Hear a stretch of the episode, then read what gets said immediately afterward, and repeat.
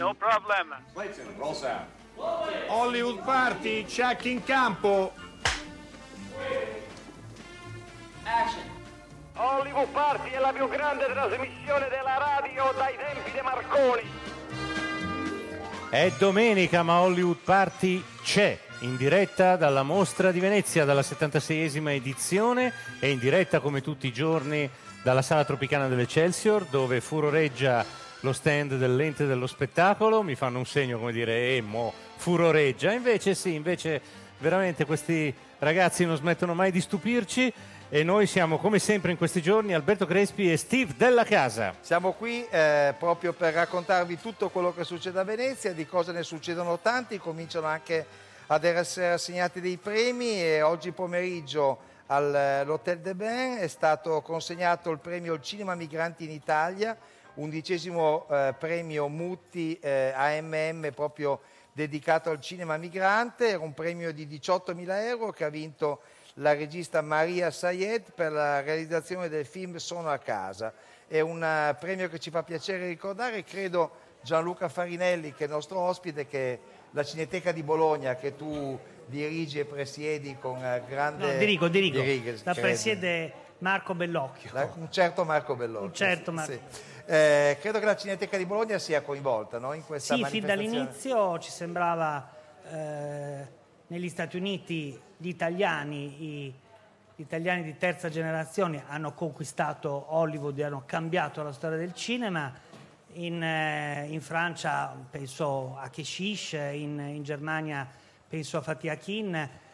Ecco, eh, sarebbe bello che anche in Italia ci fosse una, una generazione di nuovi italiani che ci guarda e ci sa raccontare eh, e magari è capace di raccontare delle cose che, che noi non, non siamo in grado di raccontare. È, è un piccolo premio, eh, siamo arrivati all'undicesima edizione e devo dire che è sempre molto emozionante perché sono storie straordinarie e sono incontri anche con cineasti, giovani cineasti eh, migranti straordinari e quest'anno ha vinto Maria Sayed che è una, una cineasta indiana che si è trasferita da qualche anno in Italia, si è sposata in Italia e girerà questo cortometraggio in provincia di Lecco. Benissimo. Allora, poi vi spiegheremo anche perché Gianluca Farinelli è qui, eh, qui con noi, ma comunque questa comunicazione è importante. Ci fa piacere salutare, prima che la trasmissione eh, entri nel vivo con i nostri ospiti che ci hanno già raggiunto, il nostro amico Paolo Manera, che dirige la Film Commission del, del Piemonte e che è qui, che è accolto da un applauso da parte della folla in tripudio e che ha eh, fatto tante cose in questi giorni. Raccontaci, hai un minuto per dirci cosa fa la Film Commission, che mi pare di conoscere un po'. Eh beh, la Film Commission tutti gli anni è qua a Venezia con delle produzioni che ha sostenuto. In questo caso siamo con l'unico titolo italiano nella sezione Venice Reality, nel, nel programma dedicato al VR, con un progetto intitolato VR Free che racconta... Ne abbiamo il- parlato, è molto avete- bello, Avete molto parlato, è un progetto a cui teniamo molto, ci piace sostenere le produzioni enormi internazionali, i film e le fiction di eh, i documentari, i cortometraggi e tutte le produzioni, soprattutto quelle dei nuovi talenti. E questa è una delle cose che ci porta qua a questa edizione. L'altra è quella di eh, raccontare quello che sarà eh, il 2020, Torino Città del Cinema 2020, un programma che eh, stiamo allestendo eh, Film Commission Torino Piemonte insieme alla città di Torino e al Museo Nazionale del Cinema. Eh, il Museo Nazionale del Cinema eh, nel, 2020 nel 2000 apriva eh, la sua sede eh, nella Mole Antonelliana, la- l'edificio simbolo della città di Torino, e quindi nel 2020 eh, sono 20 candeline. Eh, ma nel, nel 2000 nasceva anche la Film Commission Torino Piemonte, quindi partiva una, una nuova fase della vita cinematografica della città. Eh, da, da- da- da- novembre con il Torino Film Festival in poi ci sarà più di un anno di celebrazione di quello che è stato, ma soprattutto di progettazione del futuro, parlando del cinema e dell'audiovisivo in tutti i suoi aspetti, da quello che è l'aspetto formativo a quello dei nuovi talenti, eh, alla tecnologia, alle innovazioni, con tanti ospiti, eh, mostre, eh, iniziative e proiezioni speciali, quindi siete tutti benvenuti a Torino nei prossimi mesi. Perfetto. Grazie. Grazie mille. Grazie. Eh, e adesso, prima di presentare i nostri ospiti, balliamo tutti insieme. anime. Need you night and day, anime. Anime, anime. I want you for my own enemy.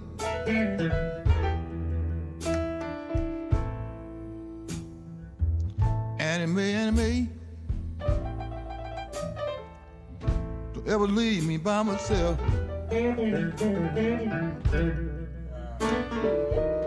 Anime, anime. Don't leave me here to cry. You, you, you leave me, leave me. I will leave, I will die.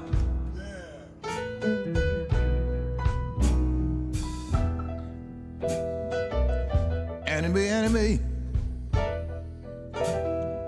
I can't live without you. You, you. Without you. And then I told her, anime. I want you for my own anime. Questo bellissimo blues di John Lee Hooker, Anime, è tratto dalla colonna sonora di Io ballo da sola di Bernardo Bertolucci. Come vi abbiamo già detto nella primissima trasmissione che abbiamo fatto da Venezia, quando è stato nostro ospite Stefano Francia di Celle, che vedo seduto qui in platea adesso eh, come spettatore, quest'anno nella, nella sezione Venezia Classici Bernardo Bertolucci raddoppia, ci sono due suoi film restaurati, La Comare Secca, l'opera prima restaurato dalla Cineteca Nazionale e Strategia del Ragno, st- eh, restaurato dalla eh, Cineteca di Bologna.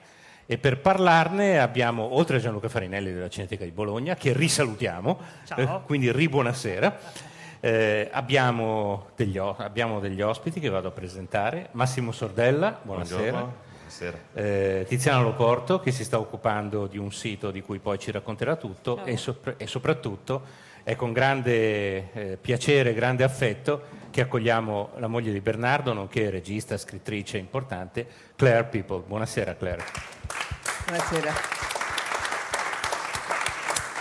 Beh, per fortuna l'applauso è più intenso di quello che ha accolto Paolo Manera, insomma, quindi Beh, questo, ci fa, eh, questo ci fa molto, molto Ma piacere. Paolo se ne farà una ragione, farà una è ancora ragione. qui con noi e se, ne, e se ne sta facendo una ragione. In Allora- realtà sta twittando un tweet eh, indignato per questa cosa, perché vedo che sta lavorando sul telefonino.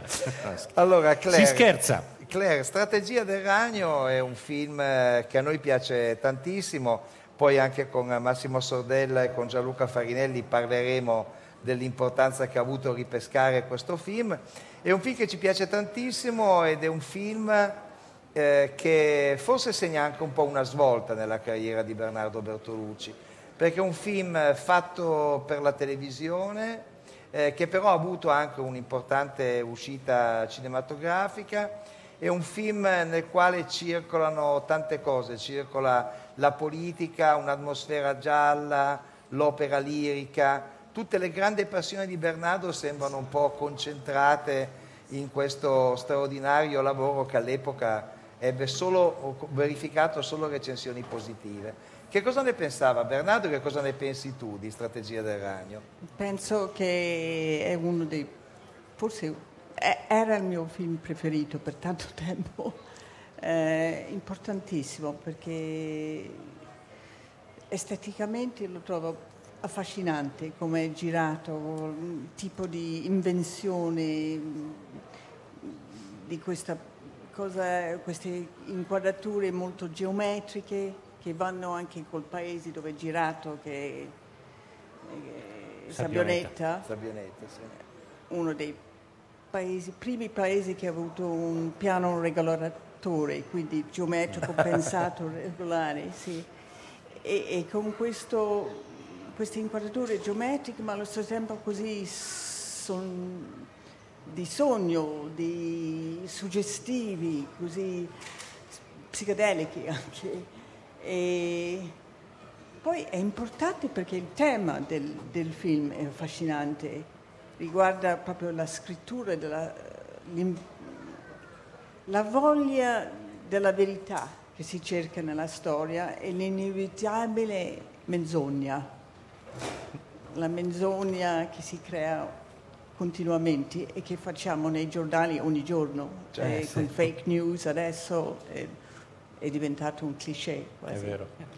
Nel, nel film il paese si chiama Tara. Tara, sì. Bernardo ti ha mai spiegato? Per- vabbè, è ovvio che è un omaggio a Via col Vento, ma Sì, sì, sì. quindi anche al grande cinema americano. anche il grande cinema che amava molto, Certo. amava il grande cinema e, e allo stesso tempo mm, film molto rigorosi. Gli piaceva proprio questa cosa di rigore e massimo Hollywood, l'invenzione, la gioia, il- la generosità di Hollywood che adorava. Difatti il suo cinema è un è un cinema molto generoso, non è rigoroso, è generoso, Meglio. è, è agge- godurioso. due aggettivi che danno veramente il senso. Ma sì. forse il più giusto è proprio godurioso, come ha Godurioso, appena detto sì, Claire. Sì, è proprio- vero. È sicuramente così. Massimo Sordella, eh, i nostri ascoltatori più attenti si ricordano che lo abbiamo già intervistato proprio in un'occasione veneziana, e cioè per il restauro di un altro grande film, un film di Marco Ferreri che si intitola L'uomo dai cinque palloni.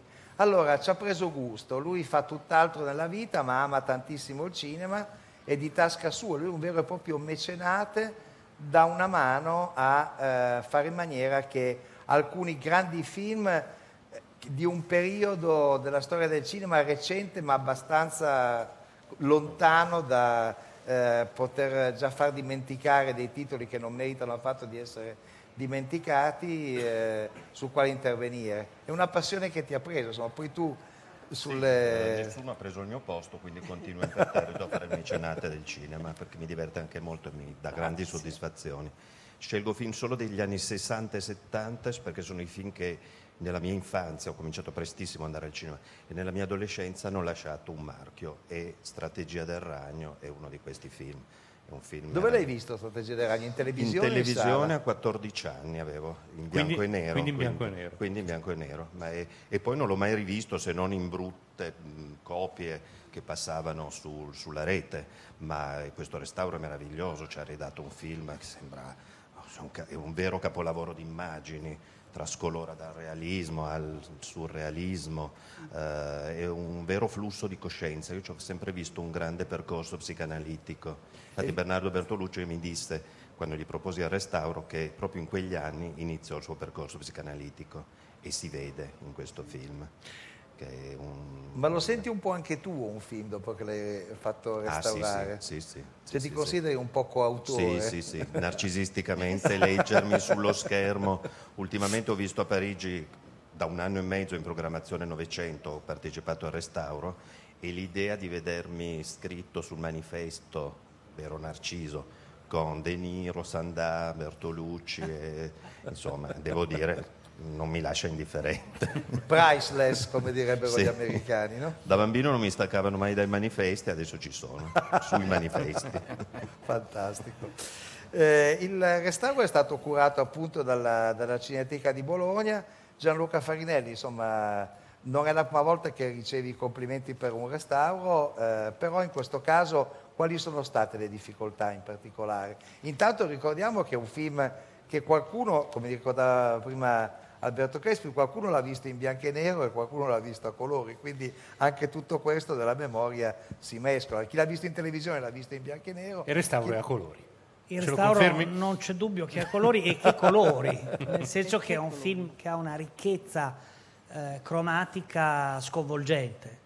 Ecco, dal, eh, dal 1970 ad oggi ne abbiamo visti tanti di film, però con una fotografia così sorprendente eh, ne abbiamo visti veramente pochi e, e il restauro fa uscire questa cosa straordinaria perché il film è stato realizzato da, da una troupe molto piccola, era, era un film molto povero e soprattutto da, da una troupe di ventenni. Ecco, avevano tutti vent'anni. Aveva 28 anni Bernardo, aveva 29 anni Storaro e, E, e, mh, ed è stato un incontro straordinario perché, perché hanno inventato un, nuovo modo di, di, fotografare la realtà.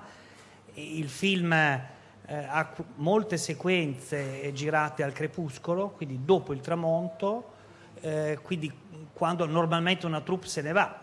Eh, e, invece, e invece loro hanno avuto il coraggio di fare una cosa che nessuno ancora aveva fatto e Bernardo dice e abbiamo portato il blu di Matisse nel cinema. E in effetti è proprio così, quel blu nel cinema ancora non c'era stato.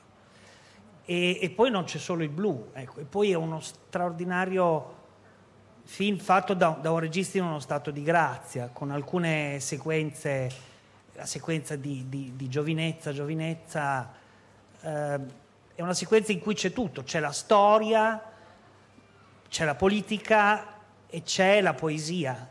Eh, e per raccontare il contenuto di quella, di quella sequenza beh, ci vorrebbe forse più libri. E invece il cinema è quella cosa magica per cui tutto, quella cosa complicatissima da spiegare, diventa l'emozione di una sequenza che ci restituisce tanto. E c'è anche il trovatore nel, nel film, questa è una presenza non secondaria. C'è, c'è il trovatore, c'è, c'è anche Mina, c'è il culatello, eh, certo. C'è Borges. C'è Borges. Si ispira ad alcune righe di Borges. C'è veramente c'è il cinema, come avete detto, certo. c'è la psicanalisi, c'è Alida Valli, Mica c'è male. Giuseppe Bertolucci che appare in una sequenza trasportando il, la testa del, del leone e Giuseppe che era stato rapito dalla sua vita e portato nel cinema e, e, e poi c'è Ligabue, i titoli di testa sì ah, sì, di, di, quadri, quei quadri di Ligabue. Certo. Eh, Insomma, c'è, c'è, tanto. Ascoltiamo un brano dalla strategia del ragno. Come ha avuto il mio indirizzo? Ah, è stato un miracolo. Un giornale di Milano a Tara. E cosa vedo? Una tua fotografia. Mi è quasi venuto un colpo. Atos tale e quale, sputato. Atos resuscitato. Non si è mai saputo chi l'ha ucciso. Adesso ci sei tu, è vero che lo troverai. E quando è successo? Il 15 giugno. 1936. C'è un treno fra un'ora. Se corro faccio in tempo. Ah, non c'era stanca. Deve aver fame. Siediti qui e mangia. A lui piaceva mangiare bene. Devono avergli sparato sotto gli applausi perché nessuno ha sentito il colpo. Parlo troppo, eh? A Tara è arrivato il cinema, il telefono, la mungitrice elettrica, la televisione. Tutta apparenza. Nella nostra città si è fermato tutto la sera che lo hanno ucciso. Dì la verità, ti sembra un po' matta? Lei è stata molto vicina a mio padre. Vicina? L'amante, l'amante ufficiale. E lo sono ancora per loro, come se fosse roba dell'anno scorso.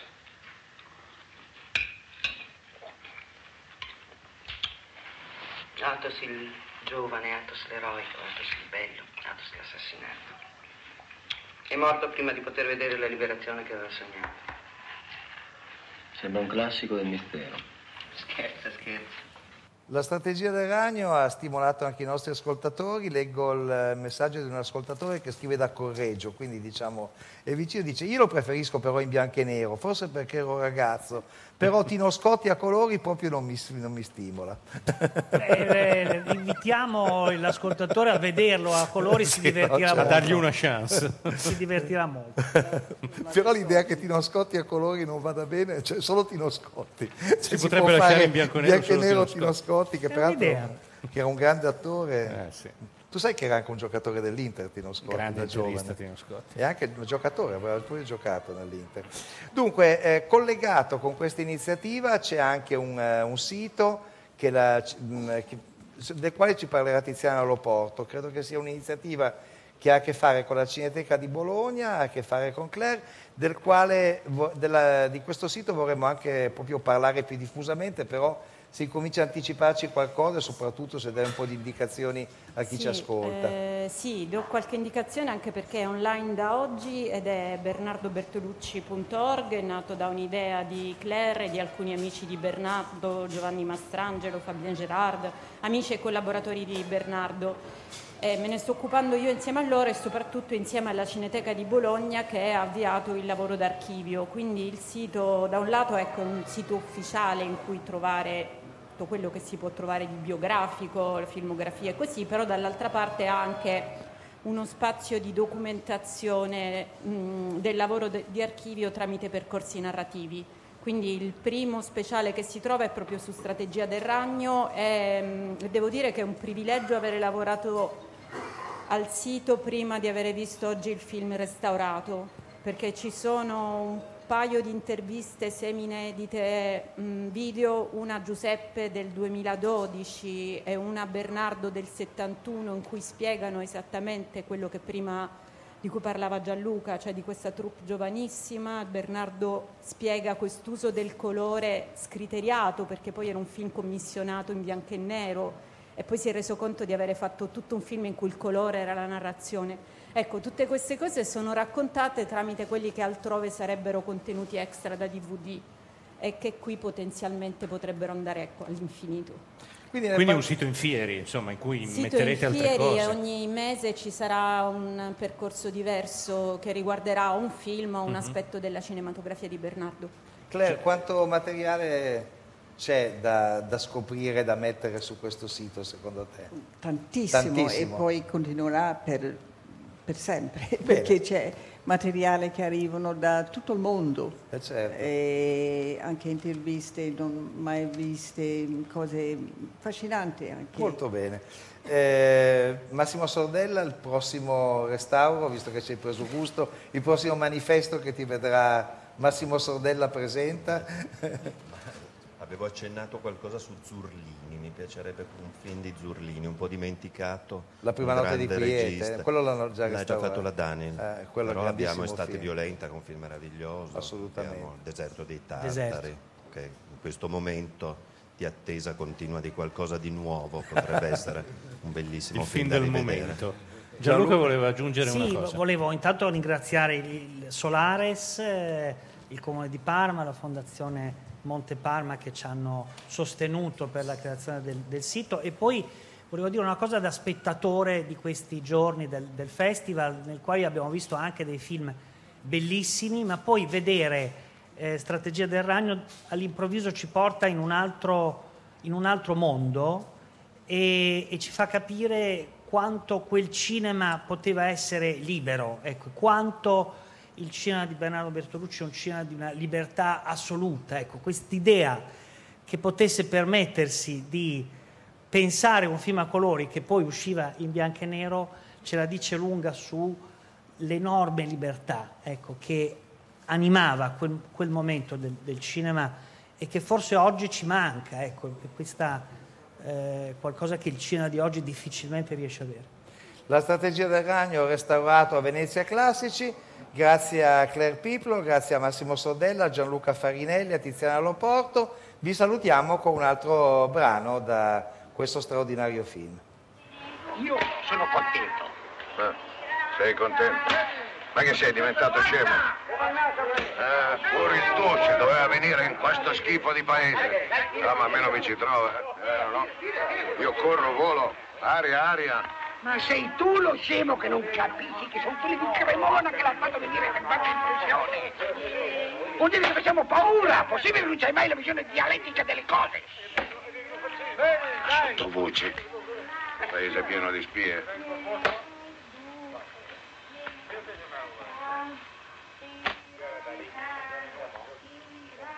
un giorno di festa, avevano annunciato l'arrivo del Duce per l'inaugurazione del teatro.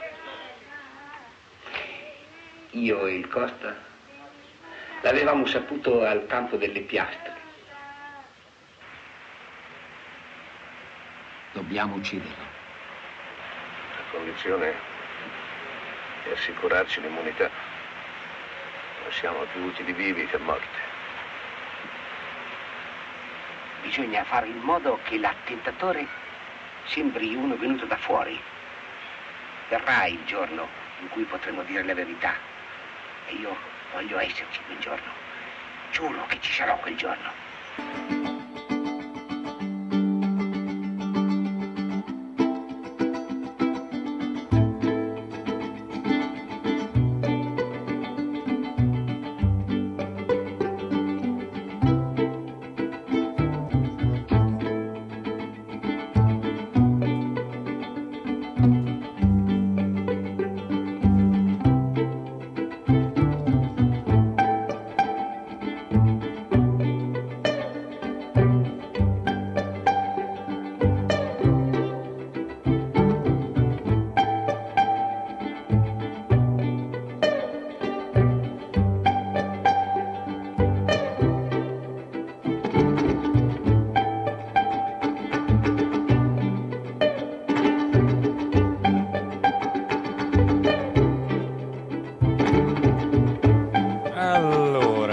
Questa musica Logan Sloop di Andrew Bird da The New Pope, eh, che è la serie di Paolo Sorrentino, stata- di cui oggi sono state presentate la seconda e la settima puntata, con una scelta stravagante, devo dire. sì. Eh, io non le ho viste, tu Steve? Neanch'io. Eh vabbè, le vedremo in televisione, però ci faceva piacere ricordarvele con, eh, con questa musica. Abbiamo invece visto, alla settimana della critica, un'opera prima che si intitola El Principe e abbiamo qui il- uno dei protagonisti, ehm, l'attore più famoso del film, ovvero un'icona del cinema sudamericano degli ultimi anni, il grande Alfredo Castro. Benvenuto. Buonasera, grazie. Buonasera. Eh, diceva che non parla italiano, No, non poi parlo italiano, mi scuso, ma lo, lo sta parlando perfettamente, ma,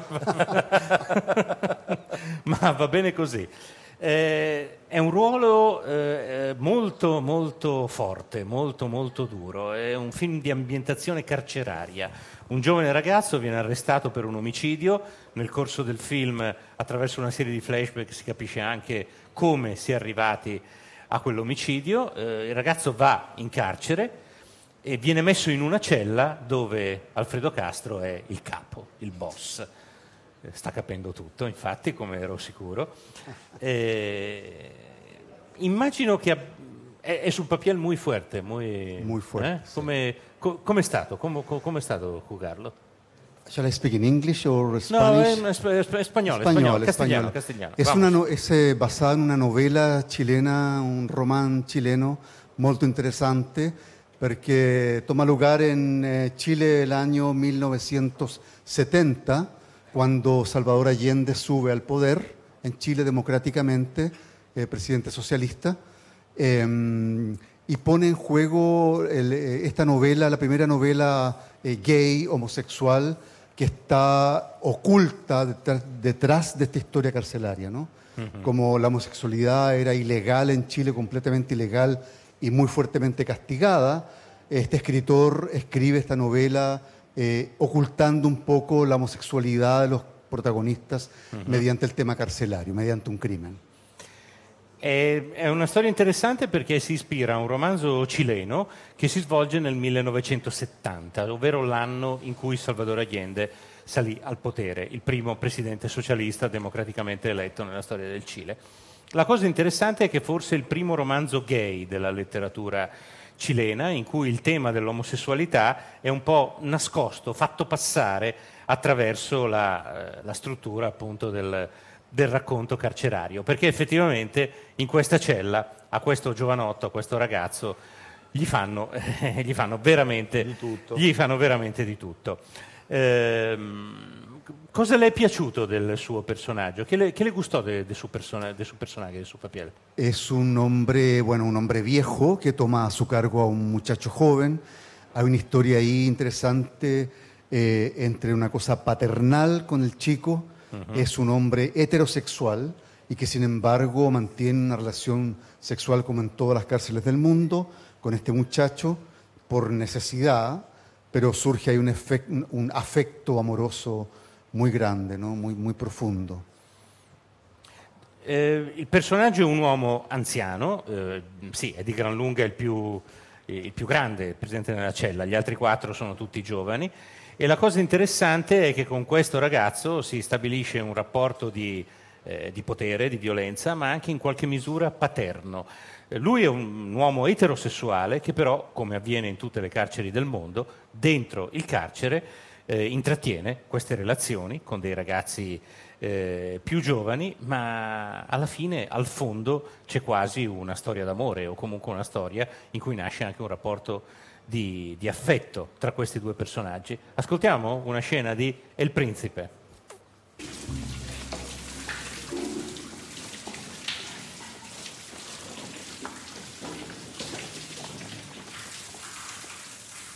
Sarebbe sencillo metterlo lì.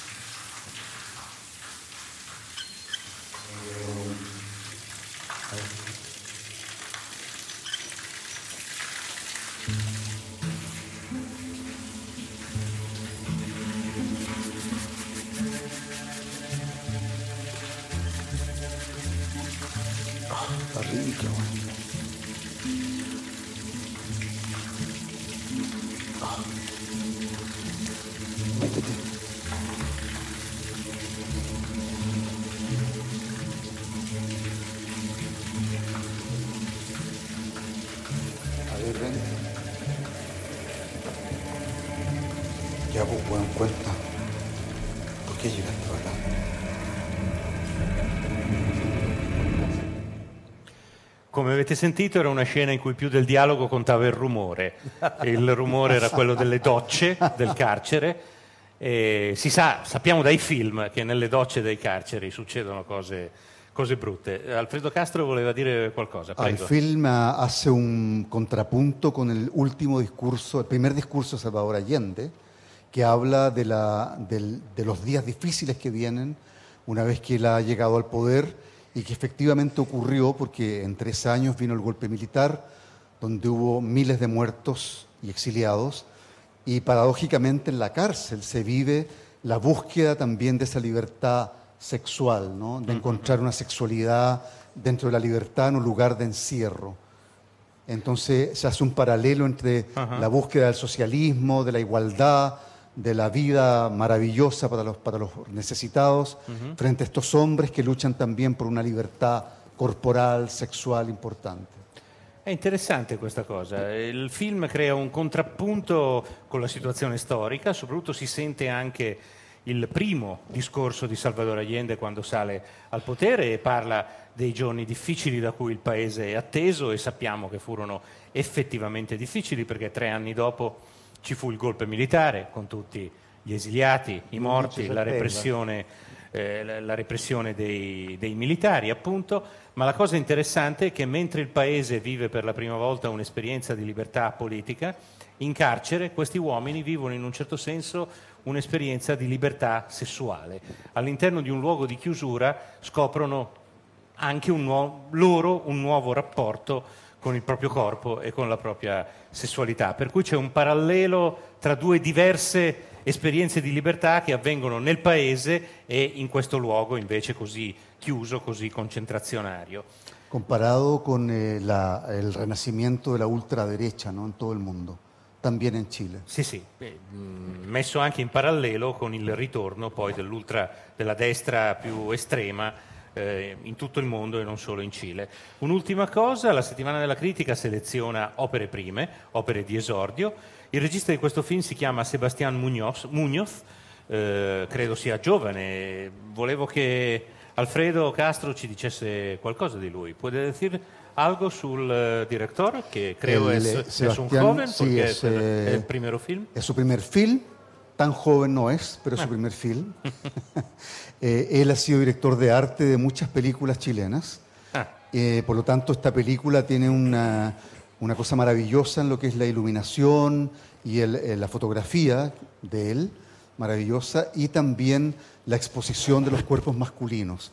Es primera vez que en un, en un film chileno, por lo menos, hay una exposición absoluta del cuerpo masculino, frontal, completa, y no son las mujeres las que están llamadas siempre a ser desnudos en las películas, sino que un film políticamente interesante para nuestra sociedad chilena, eh, en que son- somos los hombres los llamados a mostrar abiertamente nuestro cuerpo ahora. ¿no? Anche questo mi sembra molto interessante.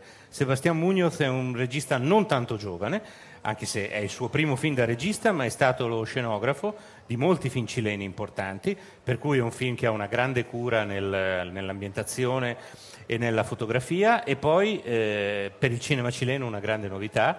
Il film è tutto costruito sull'esposizione, sul mostrare i corpi maschili, anche in modo frontale, anche in modo completo, anche in modo molto esplicito. E credo sia un gesto politicamente forte e interessante che non tocchi più alle donne mostrare il proprio corpo, ma che tocchi stavolta agli uomini esporre appunto la propria eh, fisicità.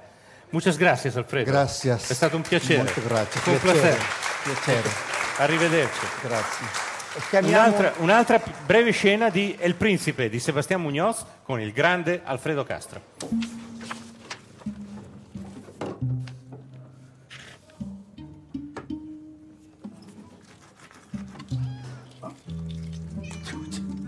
Empezamos mal.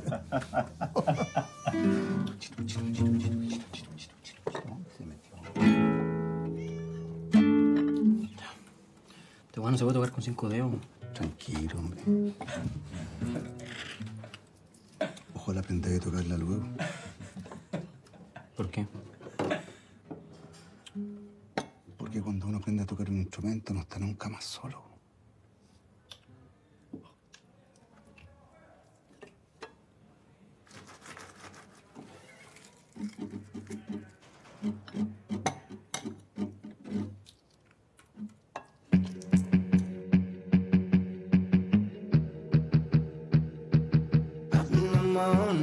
Somehow I'm still holding on. Don't know how to fold now. I can never get enough. Yeah, I'm still holding on. Holding on to what we used to have. Yeah, I'm still holding on. Holding on to what we used to have. Mistakes I made, you made, we made, we. We braved the storm, came out unscathed. I thought. Thought the world was ours until that dark cloud covered me, uncovered my scars, and I'm like, yeah. This that me I always knew. Back to living without you. Party bullshit with the crew. Back to running through these women, steady sipping blurry vision. I've lost all my inhibitions, trying to find a way back to you. Somehow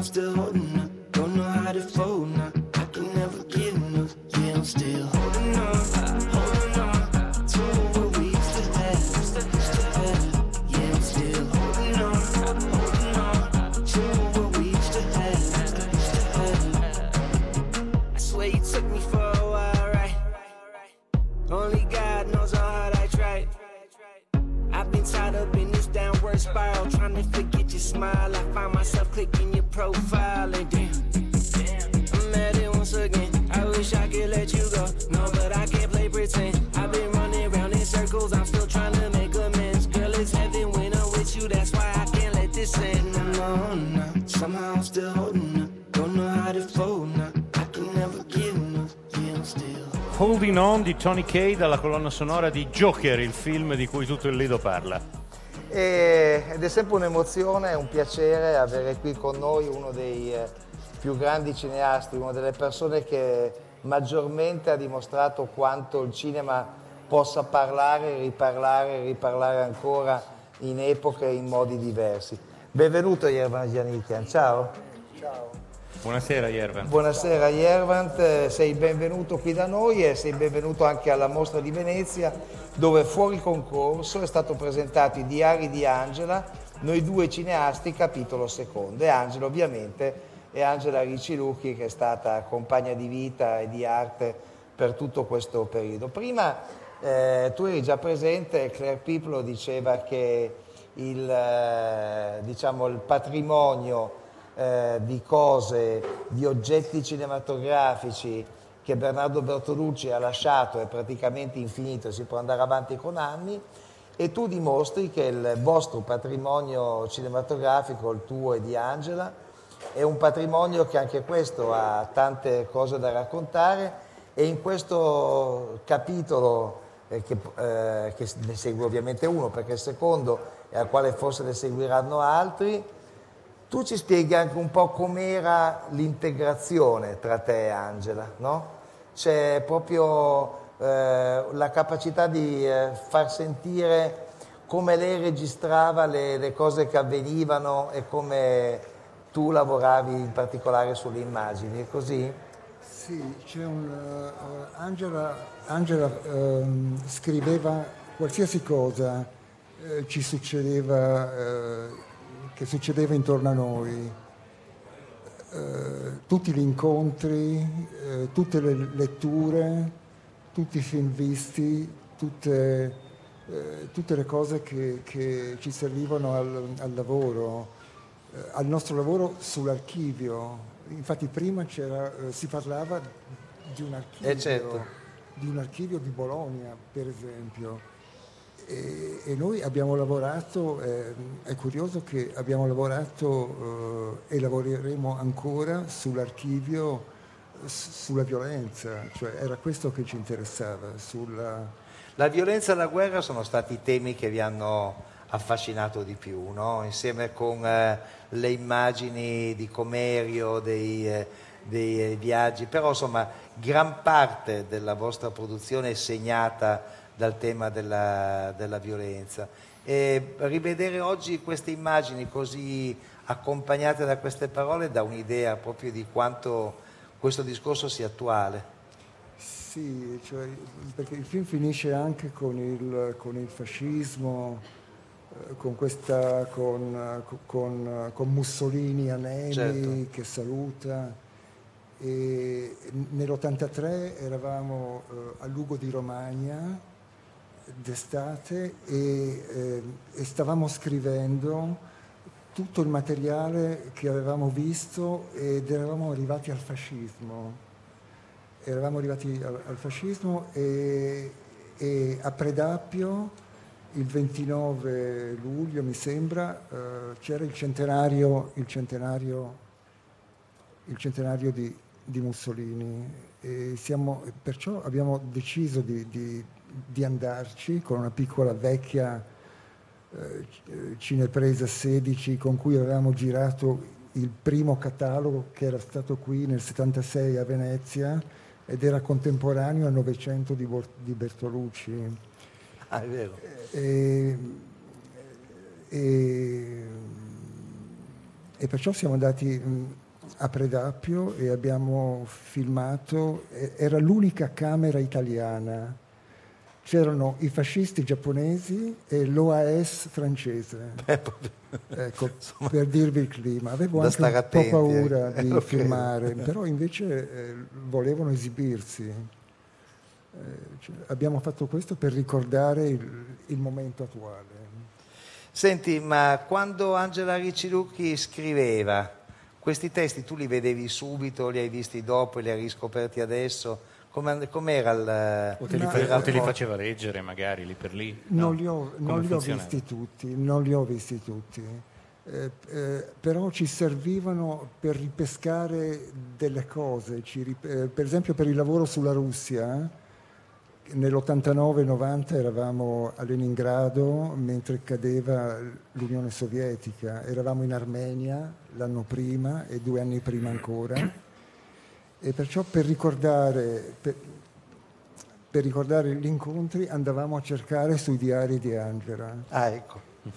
Quindi erano una... L'ultimo lavoro è stato alla- alla- a Kassel, eh, a Documenta eh, 14, dove abbiamo, abbiamo eh, Angela ha anche disegnato i, i volti di, eh, di Ida Appelbaum, la, la figlia del fotografo di Lenin, di Stalin, di Pasternak e di tutta l'avanguardia russa. Eh, perciò eh, Erano rigorosamente diari scritti a mano, no? Ne, ne Era- avete anche pubblicato una piccola parte. Io, È- io ho a casa un, un libro con una copertina tutta nera Sì, dove, ci, sì. dove ci sono le Sì, è, riproduzioni, un- no? è il diario russo quello. Ecco, infatti, è, infatti. è il diario russo. È un libro bellissimo, tra l'altro. Sì, è, è un libro molto forte, perciò abbiamo una vasta biblioteca di, di- di- di questi scritti.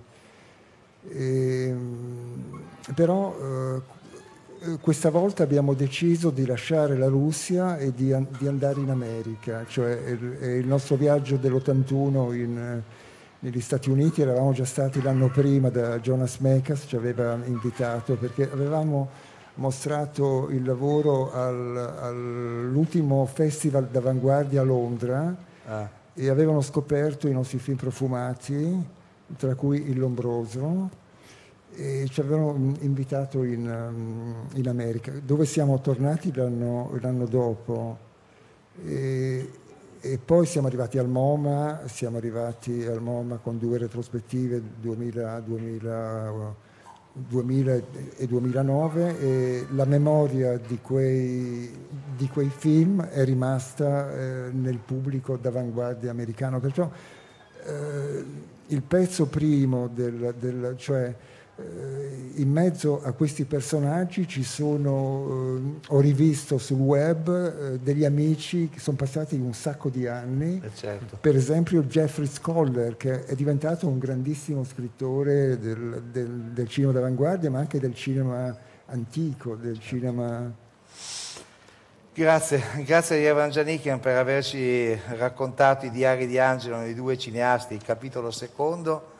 Ti aspettiamo per un capitolo terzo che sono per i certo ci prossimi sarà. capitoli. E e Giannichian fondamentale. e Angelo Riccilucchi sono tra i pochi veri cineasti internazionali che, ci sono- che abbiamo in Italia.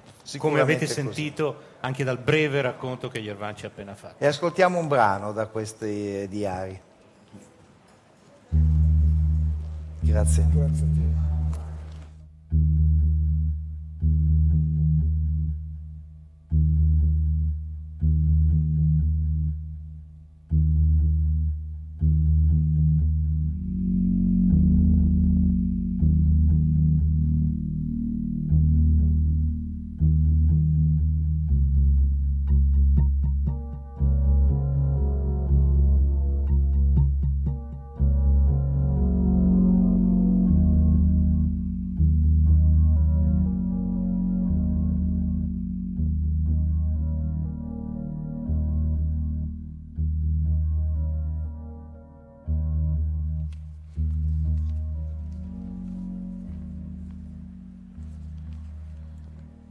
Allora, eh, oggi si, la- si lavora molto sulla memoria nella trasmissione di oggi, sui, sui ricordi di un cinema che però continua a esistere in qualche modo. Abbiamo parlato di Bernardo Bertolucci, abbiamo parlato dei diari di Angela di Yervan Giannichian e Angela Riccilucchi e ora abbiamo con noi Simone Isola e Fausto Trombetta. Buonasera ragazzi. Buonasera. Che hanno fatto un eh, documentario su Claudio Caligari con un titolo bellissimo. Se c'è un al di là, sono fottuto. Eh, immagino che sia una frase di Claudio. Eh, Claudio Caligari, lo ricordo per i pochissimi in ascolto che non lo ricordassero, appunto è il grande regista di tre film, Amore tossico, eh, L'odore della notte e Non essere cattivo. E Oggi alla proiezione c'erano e anche anche... di documentari straordinari Certo. che aveva fatto prima, soprattutto sul tema della, della droga. Che Oggi alla proiezione c'erano i due ragazzi di Non essere cattivo, Alessandro Borghi e Luca Marinelli. Allora, eh, quest'idea vi arriva da una frequentazione eh, con chi? Da una frequentazione dei luoghi caligariani, eh, prima di tutto. Per quanto mi riguarda, quanto mi riguarda la, la spinta, la motivazione a intraprendere questo percorso è stata molto personale, perché come vado dicendo ormai da giorni, qui io sono nato e cresciuto nella piazza Gasparri, nella Ostia raccontata da Caligari in Amore Tossico. Eh, tanto più che uno dei protagonisti diciamo, del film è anche mio parente, mio Ah, zio ecco. di mio nonno. E, e quindi Amore Tossico per me era un cult già prima che lo fosse per il grande pubblico, insomma. E in qualche modo sono stato anche testimone oculare di- del, del dramma, della diffusione dell'eroina e delle conseguenze che ha comportato in quelle piazze di spaccio eh, negli anni 80 e 90, insomma. Quindi per me era un lavoro doveroso, in qualche modo. Ecco, Caligari ha lavorato in, quel, con- eh, in quel film Amore tossico, ha lavorato con Guido Blumir e comunque di droga si era occupato anche nei, eh, nei documentari precedenti, quelli che aveva girato per esempio al quartiere Mirafiori di Torino, si chiamava Perché droga? Qualcosa... Eh sì, perché, Perché droga, vero? Eh, sì. Quindi era un tema che lo affascinava in modo particolare in un'epoca in cui l'eroina sembrava scandire proprio la quotidianità. Eh, questo è un, eh, è stato forse la sua originalità e forse anche una sua condanna, no? perché eh, poi questo lo, gli creava come dire, un'emarginazione rispetto a- all'industria cinematografica che l'ha sempre tenuto molto In disparte. molto in disparte, no? Assolutamente sì, diciamo che eh, lui vedeva nella, nella droga eh, l'unico consumo possibile e concesso per, quelle- per quei contesti sociali, diciamo, per la periferia, Ostia come periferia del mondo. Quindi diciamo, questa era, stava come tutte le periferie del mondo, quindi diciamo che quello aveva scelto quel luogo e quel contesto e ci ha lasciato anche un metodo perché lui lo dice anche, nel- lo abbiamo inserito, montato nel film, un brano in cui lui appunto dice deve lavorare alla maniera di De Seta, immergersi in un ambiente, viverlo, conoscerlo e poi cercare di restituirlo con gli strumenti del cinema anche narrativo, cercando anche di far proprio la lezione del cinema americano, perché no, di Scorsese che tanto amava e di altri autori. Quindi questo era un po' il, il- il suo, lo stile che ci ha lasciato. Ascoltiamo una, una clip da Se c'è un al di là sono fottuto. Poi ci spiegate questo titolo che immagino sia una cosa che probabilmente col suo, sol- col suo consueto tono rustico lui diceva, lui diceva spesso. Sentiamo una clip del documentario. Secondo me è bello se lo leggi. Molto. Sono- Vogliamo è provare la versione è quasi- breve? È quasi meglio delle interviste. Eh. Quando volete, eh? Vado allora. Caro Martino, ti scrivo per una ragione semplice. Tu ami profondamente il cinema. In Italia c'è un regista che ama il cinema quanto te, forse anche più di te. La sua filmografia fai presto a leggerla. Amore tossico 1983, L'odore della notte 1998. Ti scrivo perché dopo tanti anni di resistenza umana alla vita e a questo mestiere, alle sue dinamiche, questo signore ha avuto il coraggio di scrivere un nuovo copione e di provare a girare un nuovo film. Da circa due anni un gruppo di amici di cui faccio parte lo sta supportando muovendosi nei meandri delle istituzioni e delle produzioni grandi e piccole. Se starai ancora leggendo ti chiederai allora perché non riuscito a metterlo in piedi? Ecco, la risposta a questa legittima domanda ti obbligherebbe a un'altra domanda. È così difficile fare film in Italia? Caro Martino, questa mia lettera è solo un tentativo che va ad aggiungersi alle centinaia che abbiamo fatto in questi due anni. Non riusciamo a raggiungere una cifra tale per mettere questo signore sul set, che è il suo luogo naturale. Spero che Martino non si offenda per come lo chiamo, ma è questo signore che lo chiama sempre così. Ecco, questo ho pensato e questo spero. Perché il cinema di questo signore, Claudio Caligari, merita molto di più di quanto è stato fino ad oggi. E perché, lo ripeto, quanto lo ama Claudio il cinema, forse neanche tu, Martino. Questa è la famosa lettera che Valerio Mastandrea ha scritto a Martin Scorsese. Martino era lui ed era proprio il modo in cui, credo amichevolmente, lo chiamava nei suoi discorsi eh, Claudio Caligari, eh, per cercare di suscitare un po' d'attenzione e per eh, riuscire a portare a termine quel bellissimo film che appunto il già citato Non essere cattivo, suo ultimo film. Voi nel, nel vostro documentario Simone Isola e Fausto Trombetta avete intervistato Valerio Mastandrea, Alessandro Borghi, Luca Marinelli, Marco Giallini, Silvia D'Amico, insomma metà del, del cinema italiano. Eh, non è sempre così scontato che ci sia una disponibilità. Eh, quindi eh, credo che questo sia anche un elemento che rafforza questo vostro film che è stato prodotto da Chimera e Rai Cinema insieme a Minerva Pictures. Eh, credo che sia una specie di attestato di quanto in realtà anche un regista così marginale in realtà potesse essere così amato dalle persone che avevano lavorato con lui, anche da quelle che non, ci avevano lavorato.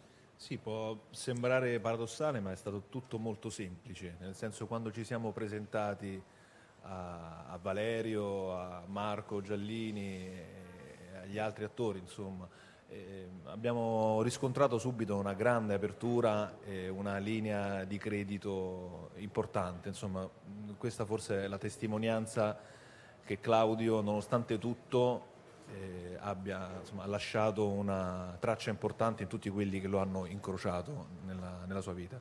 Dove lo vedremo, se c'è una di là sono fottuto, Vita e cinema di Claudio Galigari dopo la presentazione veneziana? Adesso il film inizierà un percorso sicuramente di proiezioni evento, poi ci sarà chiaramente la messa in onda RAI e si- cercheremo di valorizzarlo perché per noi l'obiettivo era appunto quello di eh, puntare il- una luce sulla, sulla vita di Claudio, sul suo lavoro, adesso hanno- mi hanno appena comunicato che tra l'altro è stato assegnato il premio della carriera al Valdarno Cinema, quindi mi fa piacere perché è giusto che, insomma, che un- mi fa piacere che Claudio riceva questi riconoscimenti anche perché io sono stato tra i produttori dell'ultimo film di Claudio e sinceramente eh, adesso rivedendo anche il film oggi l'emozione è stata quella proprio di dire ecco eh, un- anche un po' di, di rabbia, di, pec- di dire che è peccato, nel senso Certo. che ci sono state tante storie che purtroppo erano lì lì per partire, che si sono fermate davvero poco prima di arrivare sul set e questo è, è un peccato e, e devo dire che insomma, eh, quindi ecco, a noi ha lasciato anche un messaggio di grande rigore nel- nella propria Certo. professione, di grande rispetto per se stessi e per le proprie convinzioni. Grazie Simone Isola, grazie Fausto Grazie, Trombetta. grazie. Se c'è un al di là sono fottuto. Eh, la vita il cinema di Claudio Caligari, adesso un disco che ci introdurrà verso il prossimo ospite.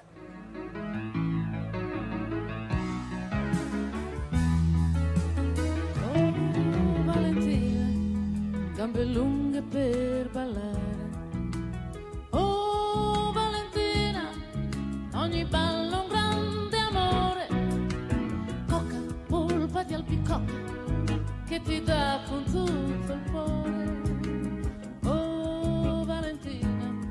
che prima gioca e poi ci muore.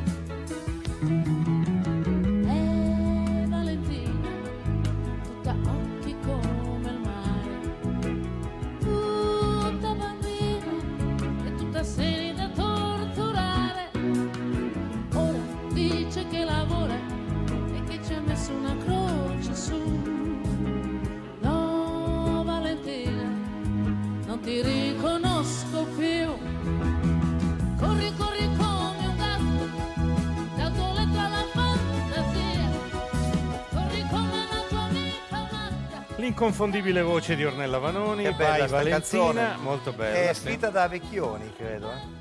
Ma si riferiva a quella Valentina, Giancarlo Soldi, credo. lui lo sa sicuramente. Si riferiva a quella Valentina perché aveva anche il disegno di Crepax. Sulla copertina del certo. disco? Eh, non me lo ricordavo. Cercando Valentina è il film che In realtà Giancarlo... non lo sapevamo quando abbiamo scelto questa canzone. Così, Era la ragazzi, ce n'erano, ce n'erano, ma lei, la Vanoni leggeva Valentina. Ecco, era molto milanese Valentina Eh sì, e sì. moltissimo lei, per cui era giusto che gli dedicasse, le dedicasse una canzone. For- Forse avete capito eh, Giancarlo Soldi che è venuto a trovarci per eh, eh, tante sue iniziative legate al rapporto tra cinema e fumetto, insomma eh, per, per Tex, per Diabolica e così via, questa volta è venuto a trovarci per eh, Cercando Valentina. Eh, c'è stato un, proprio un vero e proprio convegno da te coordinato alle giornate degli autori su questo, su questo argomento, c'è un film che è stato prodotto da Stefania Casini, insomma, che eh, da qualche tempo forse conosci, e, e c'è una- un interesse tuo per Crepax eh, che eh, data anche questo da Illo Tempore. Io ho conosciuto Valentina a scuola, me l'ha fatta conoscere il mio compagno di banco, che mi ha aperto un Linus dove c'era una storia straordinaria di quattro pagine che si chiamava Un poco loco e io me ne sono innamorato. Mi sono innamorato non tanto perché lei sì, era bellissima, aveva pochi vestiti, ma proprio perché rappresentava quello che io speravo che il mondo diventasse, un mondo moderno, un libero, con- la musica, con i pantaloni È scampanati. andata male. Eh, eh, sono- In sono- bianco e nero. Ci sono andato vicino, eh, ci sono andato vicino. Eh. Senti, il tuo film, Cercando Valentina, raccoglie tantissime testimonianze, ma c'ha anche dei bellissimi materiali di repertorio. Io, per esempio, finalmente, lo confesso, finalmente ho visto che faccia aveva Guido Crepax, perché non avevo mai visto una sua immagine. Era tra l'altro un bellissimo uomo. Eh, ed è un bel ritratto della Milano di quegli anni, vero? Il bar Sì. Giamaica, Sì, la sì. nascita di Linus, Oreste del Buono, insomma... un- E quando ho deciso come raccontarlo ho provato a capire qual era la chiave. E la chiave doveva essere Milano. La Milano di quei giorni e di, proprio di quell'anno, 65, eh, in cui c'erano tutte le cose nuove del mondo. C'era la libreria, una delle librerie più belle del mondo a Milano in quel momento, che tra l'altro era la sede di Linus, che era gemellata con la City Lights a San Francisco, con Indaca a Londra, che conteneva tutti i giornali, le riviste, i fumetti del mondo. E, E dentro Linus c'era Valentina che era meravigliosa, per cui Milano in quel momento era veramente un faro e Valentina raccoglieva design, architettura, poesia, teatro, cinema, tutto, c'era dentro tutto ed era la sua prima storia a fumetti. E tra l'altro fu imposta dal primissimo direttore di L'unico Linus, vero, il grande direttore di Linus, Giovanni Gandini, Giovanni che l'ha Gandini, diretto, che ha fatto una rivista piena di fumetti straordinari, grandiosi, che ne- pochissimi a conoscevano. cominciare dai Peanuts A ovviamente. cominciare dai Peanuts, ehm, che voleva pubblicare Eco, ma lui per una settimana l'ha L'ha fregato, dando a, Char- a Schulz, l'autore, la sua collezione di francobolli in cambio dei diritti. Eh, ha visto la prima storia Che di- mondo. Storia Sì. Incredibile. ha visto la prima storia di Crepax che era il suo amico Che era il suo un compagno di suo scuola, grande sì. mm, proprio compagno di, di lavoro lavoravano tutti e due alla Ricordi e mm, gli ha detto fai tu un fumetto perché ci vuole un fumetto italiano e Gandini lo fa lavorare lui fa una storia che è l'unica storia che ha una storia diciamo la curva di Lesmo automobili un po' d'avventure così e Gandini gli dice guarda Guido te lo devo proprio dire la protagonista non è lui ma è lei devi cambiare e lui cambiò il nome della testata del fumetto non era più Neutron cioè il nome che Philip Rembrandt questo supereroe Sì, sì. diciamo milanese eh, ma diventò Valentina Tucur Che bella la Milano d'allora, scrive al 335 5634 296 un'ascoltatrice che si chiama Enrica, che evidentemente il Bar Giamaica e quei posti lì ha conosciuto. Ascoltiamo un brano da Cercando Valentina di Giancarlo Soldi. Buonasera. Buonasera. Lei è? Guido Crepax. Crepax. Lei disegna. Eh, sì, il disegno delle storie. E lei? Lei fa parte di queste storie? Eh, non lo so. Io invento dei personaggi e qualcuno può anche assomigliare a me o alle persone che mi sono vicine. Per esempio, eh, molti dicono che nei miei disegni ci sono un po' tutte le cose della mia vita. La mia infanzia, la mia famiglia. Valentina, eh, forse Valentina. Sono delle ore in cui preferisce disegnare? Il pomeriggio fino alla sera tardi. E ieri pomeriggio? Ha disegnato ieri pomeriggio? Può dirmi dov'era? Ero con una donna.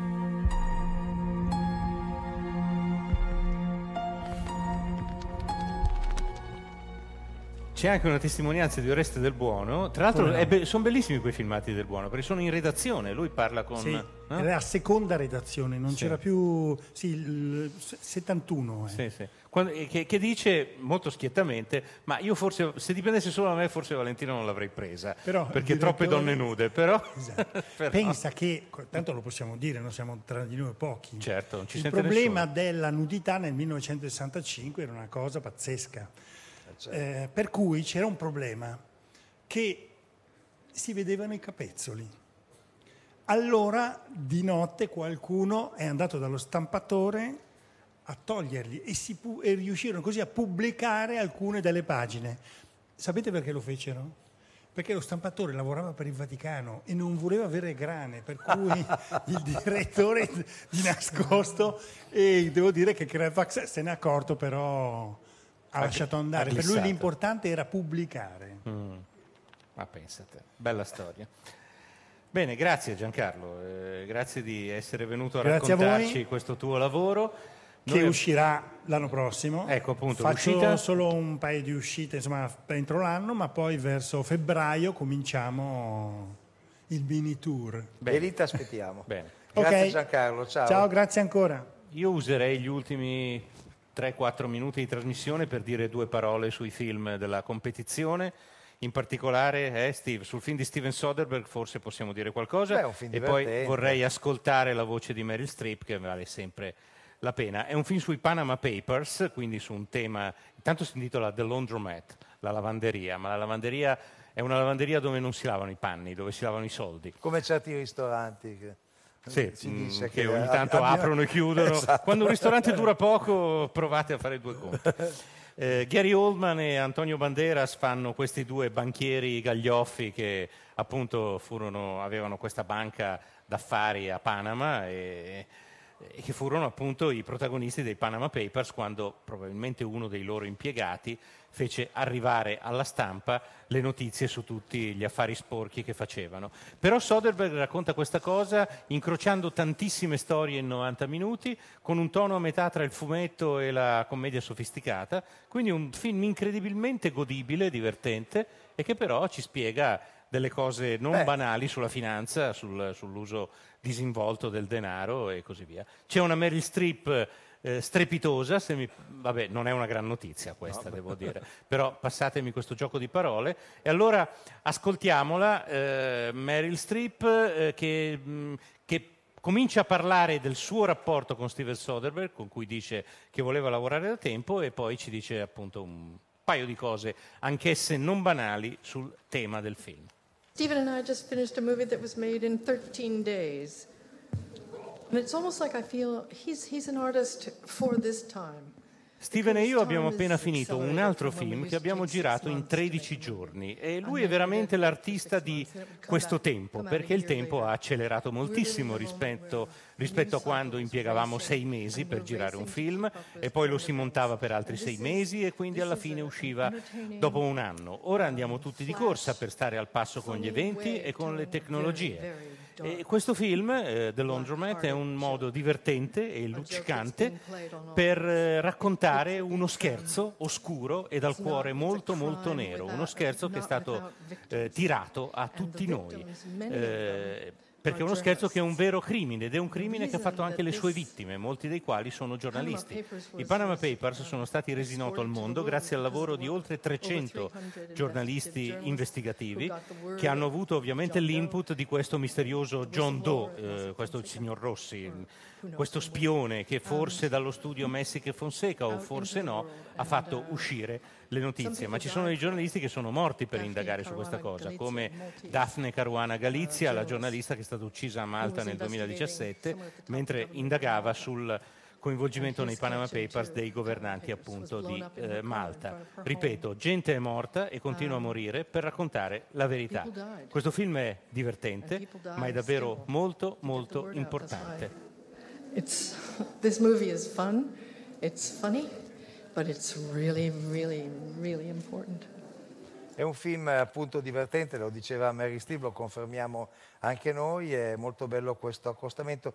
Sembra un po' la maniera con cui Frank Capra raccontava no? la, Sì, sì. la crisi americana, i grandi Sì. temi degli anni 30. Eh, sembrava che facesse dei film leggeri, in realtà ci andava sì, è la risposta tecnologica fondo, esatto. alla vita meravigliosa. Esatto. diciamo. Anche se Soderbergh in conferenza stampa ha detto che la fonte di ispirazione, per strano che possa apparire, è il dottor Stranamore, ovvero un modo farsesco di raccontare Ah, una beh, storia drammatica, eh, no- non come stile ma come No, tono come effettivamente. tono, eh, ci possiamo anche stare. È un film di Netflix, quindi lo vedrete sicuramente su quella piattaforma, anche se avrà un'uscita eh, in sala. Allora, la sigla dice che questa trasmissione monstre, ma scandita da un ritmo impeccabile, eh, va al termine. Eh, Francesca Levi, Maddalena Agnisci, Riccardo Amorese, Alessandro Boschi, Enrica Favero, Valeriano Battisti e Francesco Ralloni l'hanno fatta. Abbiamo avuto vari ospiti, eh, tra questi eh, Paolo Manera, Claire Piplo, Massimo Sordella, Gianluca Farinelli, Tiziana Loporto, Alfredo Castro, Iervan Gianichian, Giancarlo Soldi, Simone Isola, Fausto Trombetta, abbiamo ascoltato anche Mary Strip dalla conferenza stampa di The Laundromat e Alberto Crespi si avvia a una ulteriore serata senza lattosio. E Steve della casa eh, si va a farsi la sua consueta doccia di olio di palma. No, io vado a vedere il toro. Ah già, c'è il toro, scusa, è vero, è vero.